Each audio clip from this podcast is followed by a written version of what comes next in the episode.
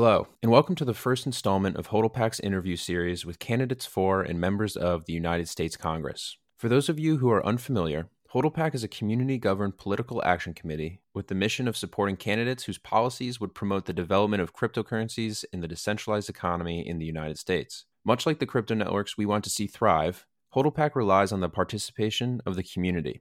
Those who donate decide which politicians we support.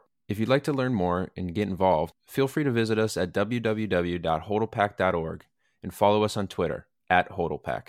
I am your host, Tyler Wordy.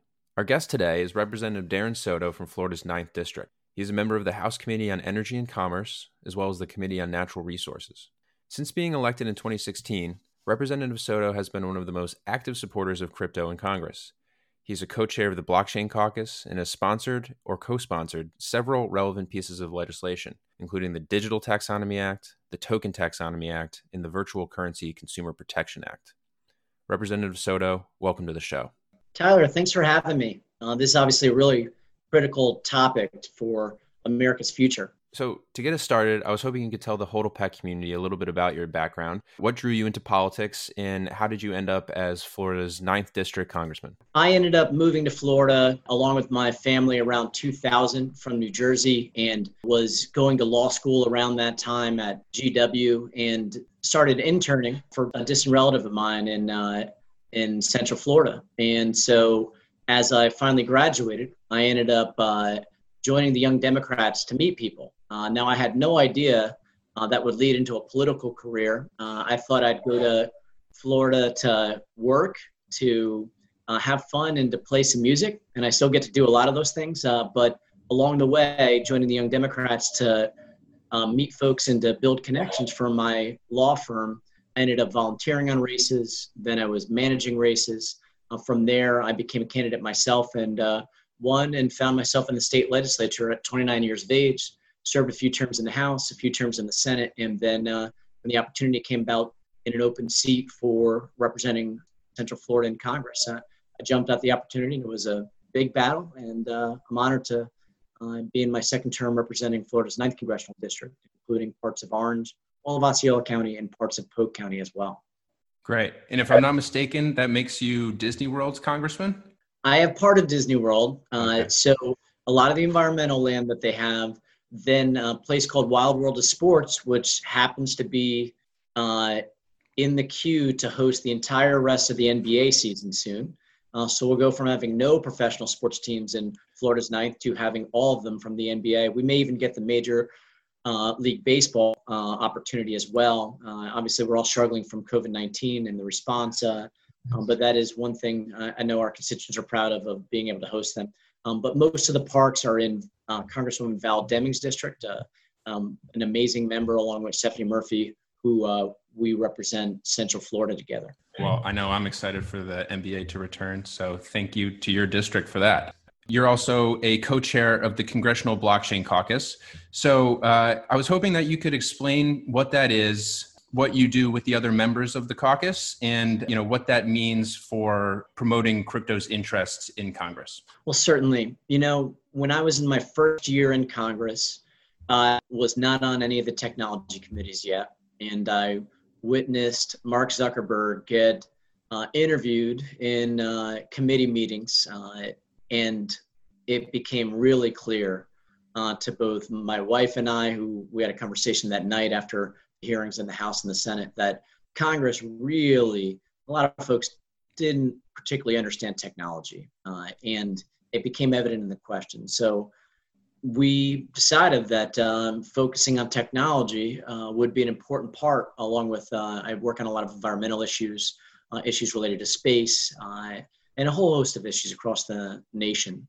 And so, as I look to uh, get more involved in technology, there's a few areas that we've focused on uh, artificial intelligence and blockchain technology, when used together, could solve some of the world's most difficult problems um, because AI goes beyond our comprehension uh, to be able to use quantum computing. And then blockchain is what makes uh, the data safe. It's a fixed ledger that you can't change afterwards. And of course, one of the uh, great applications of that is in cryptocurrency. Uh, so, um, I jumped at the chance to be one of the, the co chairs of the Blockchain Caucus, which is a bipartisan caucus. And over the course of the end of my last term, uh, co introduced uh, the Token Taxonomy Act, establishing some of the jurisdiction and definitions for cryptocurrency. We finished the job by refiling that and adding the Digital Taxonomy Act so that we could establish the definitions between the CFTC, the FTC, and the SEC uh, and establish uh, the unique jurisdiction and a new financial asset. That'd be the first time in decades that the United States actually defined a new financial asset. And that came about from the input of the blockchain and cryptocurrency community that really cryptocurrency can be a commodity, it could be a currency, uh, it could even sometimes be a future or security. And so we define all those in those two bills. Uh, I serve on one of the committees that has jurisdiction over it, the Consumer Protection Committee, uh, that has jurisdiction over the FTC. And uh, then Warren Davidson, who's my co introducer, serves on the Financial Services Committee and FinTech, which uh, has jurisdiction over the remainder of it. And so that's our main goal right now uh, as we clock little victories here and there to advance the cause, uh, to establish certainty and um, make uh, the United States a competitive jurisdiction for cryptocurrency. Yeah, and you, know, you, you, touched on a few things in that answer that I would love to follow up on. Uh, in my introduction, I said you are the co-sponsor of the Digital Taxonomy Act as well as the Token Taxonomy Act, and you you mentioned those as well. I was wondering if you could describe, you know, the the goals of both pieces of legislation there, how they're related, and then you know where they stand currently. So they together make up the creation of an entire regime to establish jurisdiction across those agencies and definitions. Uh, there's two bills because we wanted to strategically make it easier so that one would be referred to one committee and one would be referred to another rather than have one bill referred to both committees. That makes it much more difficult. Uh, so the one bill addresses the FTC and CFTC side, and that is the Digital Taxonomy Act, and that goes through the Energy and Commerce Committee that I serve on. The other bill finishes up the rest of that spectrum that we need to define and establish jurisdiction for, and that deals primarily with the SEC, and that would go through the Financial Services Committee. So it's by a strategy, legislative strategy, that we split the bills up into two. Uh, but together, they could be viewed as one larger effort to establish the whole spectrum of what uh, cryptocurrency could be, since it could be more than one thing, as we uh, just discussed. And uh, so our main goal is is to create certainty. Uh, you have half the cryptocurrency startups in the United States or more spending more than half their money on lawyers and on compliance. That's a problem right now. And I say that as a commercial lawyer, but uh, we want you to spend it on on research, on uh, development, on making your systems more efficient. And the real reason there's so much money to have to be spent on compliance is because there isn't a fixed set of rules right now. Right now, the agencies are trying to fit cryptocurrency into 1920s and 30s style definitions that simply don't really capture uh, this very dynamic new financial asset. And so the law recognizes, uh, the, the proposed laws recognize that. I think it's safe to say a lot of people in the crypto community would agree with you on the need to bring regulatory compliance costs down. So thank you for your leadership on these issues. Um, you, you, spoke about a little bit about the legislative process and legislative strategy. Um, I know one area that you've been really active in is the appropriations process. Um, and you know, I was wondering if you could help us uh, understand first what is the appropriations process, and, and, two, how can it be used to advance the goals you were just describing? Um, in other words, how can the goals of the blockchain caucus be accomplished through the appropriations process? Sure. So appropriations is basically the process where we appropriate funds. One of the main powers that Congress has, along with writing laws and oversight, and it's one of the ways we exert our check and balance on the executive branch and on the judiciary. And so this is basically where we spend the money that the taxpayers put together, all of us put together, uh, to help fund uh, the many efforts of, of the nation. And then, of course, the president and the executive branch, they run the day to day government. Through this, though, lots of law is put into the appropriations bill, which itself is a law. And so we have used the appropriations process to advance certain smaller victories in the meantime that continue to move the ball forward as we're fighting for the bigger effort of passing the Digital Taxonomy Act and the Token Taxonomy Act. Some of those efforts include getting the IRS to provide further clarification on the de minimis rule, uh, which I know important for a lot of the small uh, trades and transactions for cryptocurrency. I know there's still further definition and certainty that people want, but we've at least gotten them to report on some of that already. And on other tax advice, uh, we, in addition, uh, got included language for the CFTC and FTC on combating fraud and promoting competitiveness. And right now, we're working on the potential of a blockchain center of excellence that would be in the Department uh, of Commerce or potentially in other departments if our peers in the Senate or the White House uh, urge us to. Um, but we figure if we can get a specific agency to look at blockchain, including cryptocurrency, uh, among many other informational and research uh, applications, uh, that that would also help advance uh, our competitiveness. Uh, so then in the larger blockchain space, uh, we've worked on quantum computing language that we've gotten to the budget to help the Department of Defense utilize quantum computing and also for them to do presentations to the Armed Services Committee on the uses of blockchain in the uh, in the military. And this is a big, this is a huge part of it because when we look at some of our competitors, our rivals, and they're certainly not our enemies, but places like Russia and China, which are our economic rivals, and we work with them on some things, but we are, you know, have different interests than than them on others, and we have different values. I mean, we're a we're a liberal democracy that has a um, profound civil rights. Uh, we need to make sure that our military technology uh, is being developed here and uh, that we don't have foreign nations spying on us. And the future of the military defense is going to be more than planes and aircraft carriers, it's cybersecurity, it's space, it's supercomputers, it's so many different ways to protect our nation beyond the traditional uh, wars we've seen in the past. So a lot of this is really important to protect our nation as well as keep us economically competitive.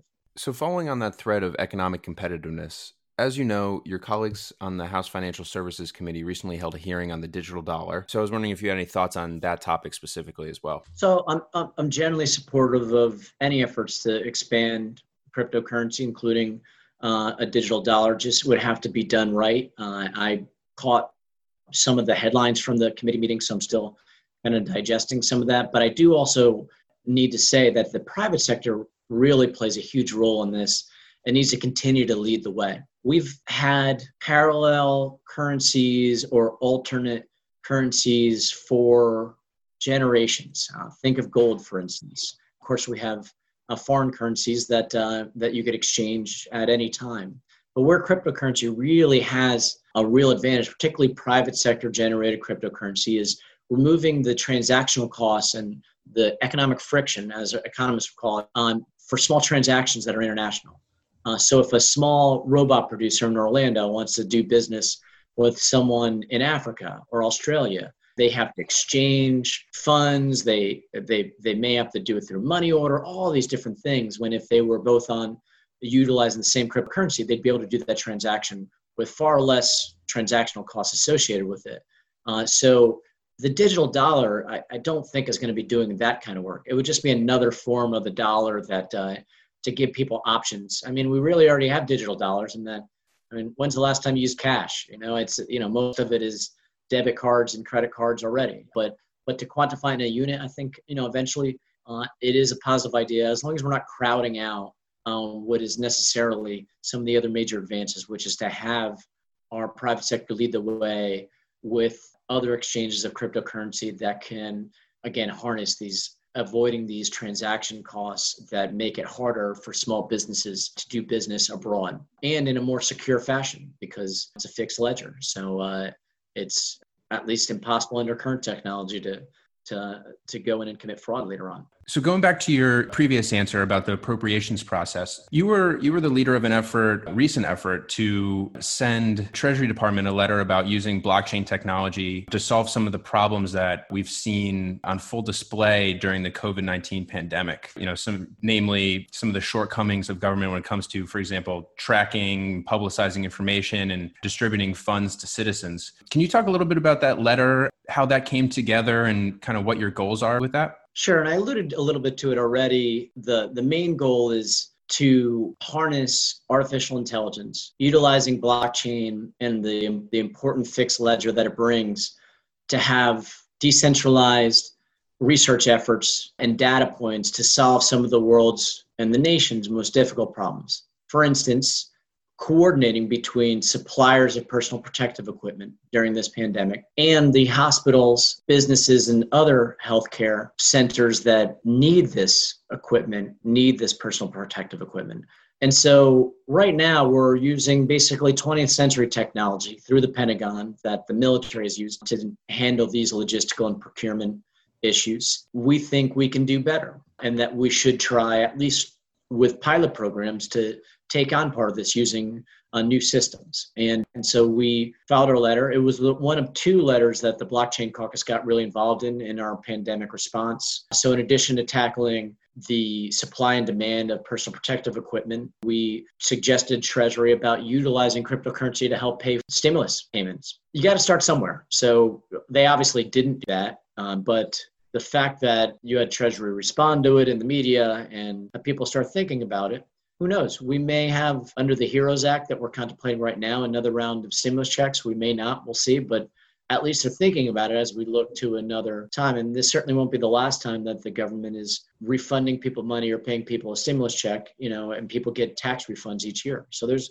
going to be opportunities going forward. So at least we're getting Treasury to think about what that would look like to allow people to get their stimulus checks or potentially tax refunds in the future through cryptocurrency. And then, of course, harnessing blockchain in general uh, to solve these complex problems like personal protective equipment during a pandemic. But we could equally see um, making our healthcare system more efficient, even combating climate change by having a decentralized system with the integrity of blockchain that uh, researchers around the nation could put input into and use artificial intelligence to try to analyze that data to make uh, us be more efficient and more effective in, in some of the world's most difficult problems that in certain instances really are beyond even human comprehension. So there's a lot of exciting things that slowly but surely we're getting the federal government to do. And a lot of that as i mentioned has been through the appropriations process of getting some of these smaller victories done. And of course uh, we have some more ambitious plans with the Digital Taxonomy Act and Token Taxonomy Act. So that letter was a bipartisan letter at HODLPAC, we are nonpartisan. We plan to, you know, support both Democrats and Republicans. One of the things I am curious to ask you about, as a member of both the Congressional Blockchain Caucus as well as the Congressional Progressive Caucus, is how do you think about how crypto aligns with progressive goals? You know, there's one of the most exciting things about crypto, and one of the things that we're experimenting with at HODLPAC is how it can enable new forms of social organization. And you know, I, I think a lot of people excited about thinking about crypto networks as the new kind of cooperatives, kind of a new, almost an evolution in you know in corporations and in a natively digital format. I was hoping you could speak a little bit about that, and if you've eh, had a chance to talk with any of your colleagues that maybe not aren't as interested in crypto as you about you know the prospects of crypto generally. Sure. So you'll see some progressives and even some libertarians on the on the right side of the spectrum have a keen interest in cryptocurrency. I can tell you from a progressive perspective, economic disparities in our nation represent some of the biggest challenges that we face. And so anything that can help the smallest of businesses, folks um, be able to do business, to have access to even small amounts of capital so that they could put together their small business and be able to do business internationally can help with closing this economic gap. I mean, we see literally the top 1% of the nation uh, has more than 50, 60% of the wealth. And when we add it to the top 10%, now we're talking 80% of the wealth. So we have challenges, uh, and we're a democracy, and we believe in capitalism. So we don't just mandate to fix that, but we do have a responsibility to enact policies to help give more economic opportunities to Americans across the nation. And I believe that this is a great way for small businesses to be able to excel and expand their business, both nationally and internationally, and also giving more creative ways to be able to build capital. It's no secret in this country that so many Americans, their biggest obstacle to starting their small business is access to capital. And so allowing this, and imagine just adding in now crowd sourcing of, of funding, uh, as well. And you can have multiple people across the nation invest in a small business, small dollar amounts, but it could be enough for that business to get off the ground when a, a traditional bank or credit union may not approve them for any lending. So I view this as a key part of closing the the wealth gaps that we have in this nation. And, and, for our last question, we know members of Congress like yourself are very busy. You have many other things on your plate besides crypto related issues. So, you know, for the last question here, what are some of your other legislative priorities for 2020 and beyond? Right now, my legislative priorities are really to meet the the moment. We are in such a unique and challenging time. 2020 has shocked us all I think we all, as we're riding through it, understand that. So my priorities are meeting the nation's priorities right now. Uh, we have to get a cure, vaccine to uh, COVID 19.